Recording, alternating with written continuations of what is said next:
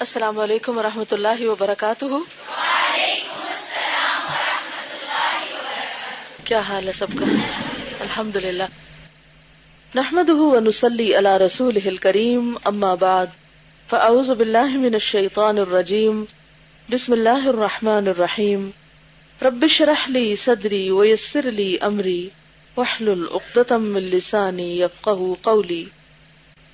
اجابت دعا کے خاص اوقات فصل چہارم کسی مقصد کے لیے جب دعا کے ساتھ حضور قلب اور جمعیت خاطر موجود ہو۔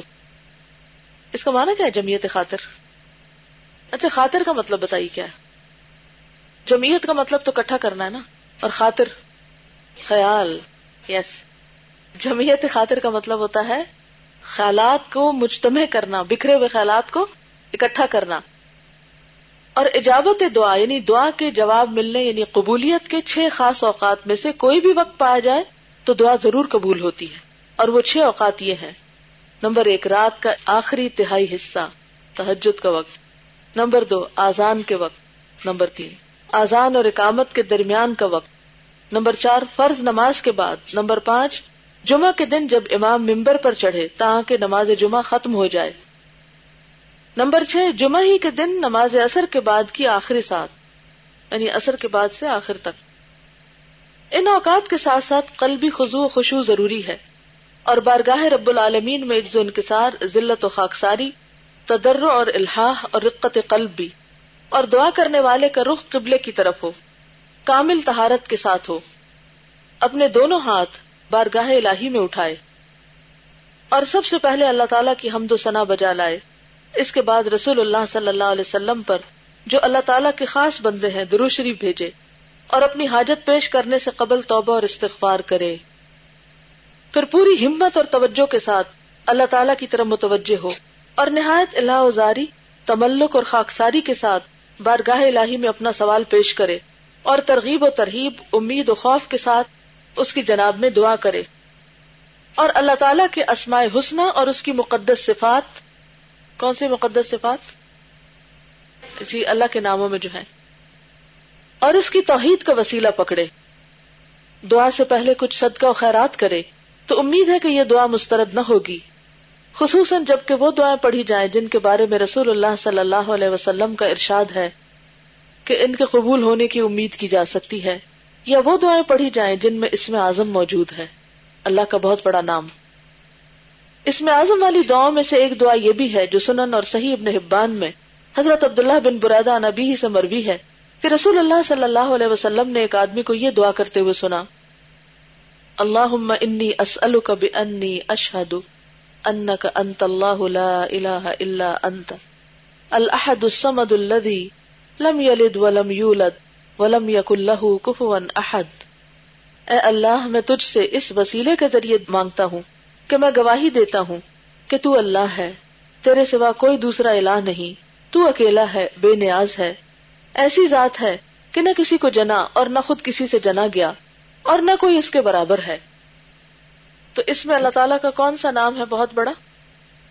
الحد السمد یعنی ان ناموں کے ساتھ اگر اللہ کو پکارا جائے، یا احد، یا سمد یا پھر اسی طرح اس دعا کو پڑھ کر دعا مانگی جائے، جو بھی دل میں ہے، تو دعا قبول ہوگی۔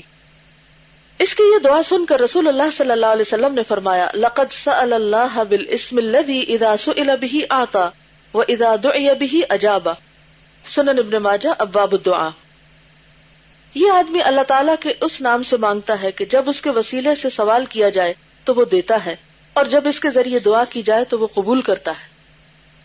ایک دوسری روایت میں ہے، لقد سألت اللہ باسمه الاعظم تو نے اللہ تعالیٰ کے اسم اعظم کے ذریعے سوال کیا ہے۔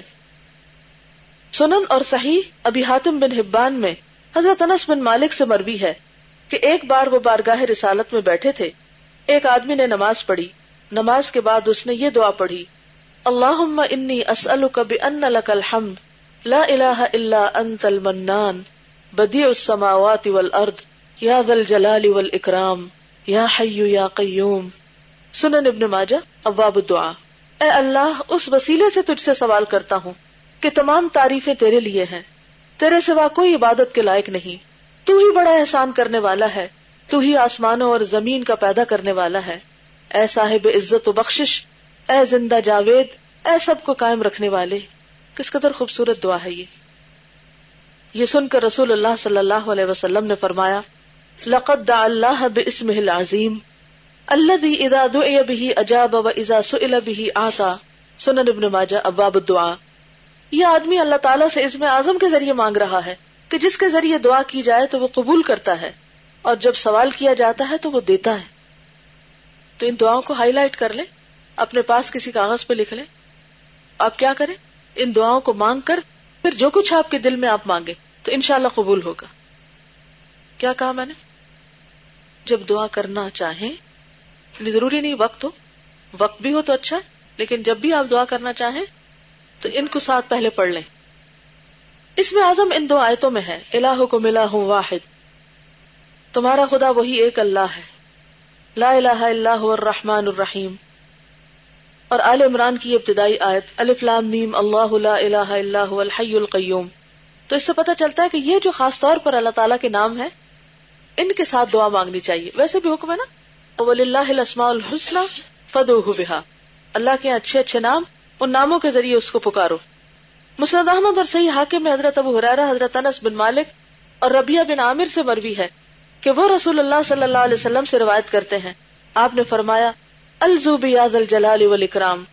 یاز الجلال والاکرام کہہ کر الہا کرو۔ یعنی یہ کہہ کہہ کے اللہ سے مانگو۔ یعنی اس سے اچھی طرح تعلق قائم کرو۔ اپنے لیے اسے لازم اور ضروری گردان لو اور اسے ہمیشہ قائم رکھو۔ یعنی یہ نہیں کہ ایک آدھ دفعہ اس سے مانگا اور پھر بھول گئے۔ کیا کرو؟ اس کی عادت رکھو۔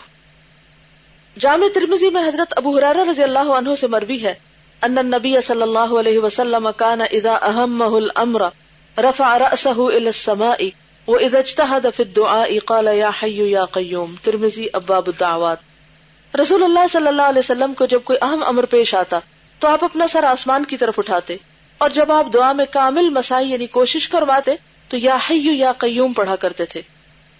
یعنی جب بہت جوش سے دعا مانگتے تو خوب پھر اللہ کے ناموں سے پکارتے کوئی موقع یاد ہے آپ کو جنگ بدر میں انہی ناموں سے آپ دعا مانگ رہے تھے اگلی حدیث میں انس بن مالک سے مروی ہے کان النبی صلی اللہ علیہ وسلم اذا کربہ امر قال یا حی یا قیوم برحمتک استغیث کہ رسول اللہ صلی اللہ علیہ وسلم کو جب کوئی دشوار امر پیش آتا تو آپ یا حی یا قیوم برحمتک استغیث پڑھا کرتے اور حضرت ابو حرارہ سے مروی ہے کہ رسول اللہ صلی اللہ علیہ وسلم نے ارشاد فرمایا، اسم اللہ العظم فی ثلاث سور من القرآن، البقرہ و عمران و تاہا المستدرک، کتاب الدعا اس میں اعظم قرآن حکیم کی تین صورتوں میں ہے، سورت بکرا سورت عال عمران اور سورت تاہا میں۔ حضرت قاسم فرماتے ہیں کہ میں نے ان تین صورتوں میں اس میں اعظم تلاش کیا تو مجھے معلوم ہوا کہ اس میں اعظم الحی القیوم ہے۔ تو کیسے دعا مانگنی چاہیے؟ کیا کہہ کہہ کے؟ یا حیو یا قیوم رحمت کا استغیث۔